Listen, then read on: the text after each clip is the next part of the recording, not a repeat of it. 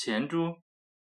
婴儿室里有很多玩具，橱柜顶上有一个存钱罐，它的形状像猪，是泥烧制成的，它的背上自然还有一条峡口。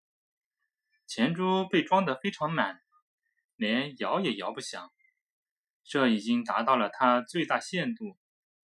它现在高高地站在橱柜上，瞧不起房里其他的一切东西，因为他知道得很清楚，他肚子里所装的钱可以买来这里所有的玩具。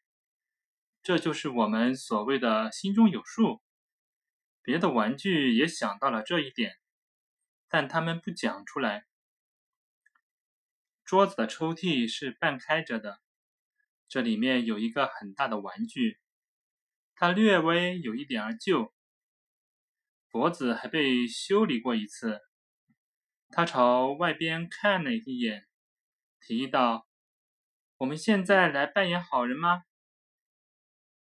这时，玩具们骚动了一下，甚至墙上挂着的那些画也转过身来。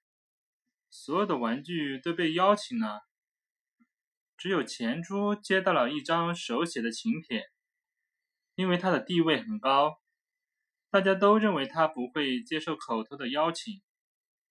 的确，他并没有回答他是否参加。他想在自己家里欣赏表演，结果大家也就照办了。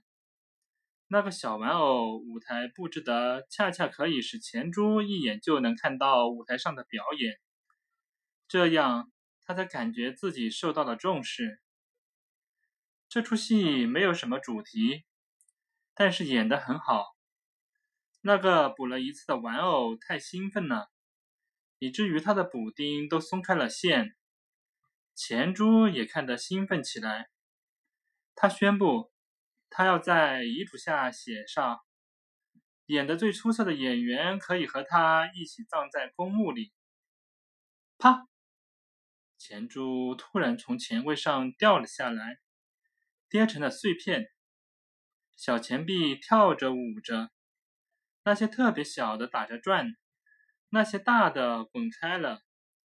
钱珠的碎片则被扫进垃圾箱里了。第二天，碗柜上又出现了一个新的泥烧制的钱珠，他肚子里还没有装钱，因此他也摇不出响声来。不过，这只是一个开始而已。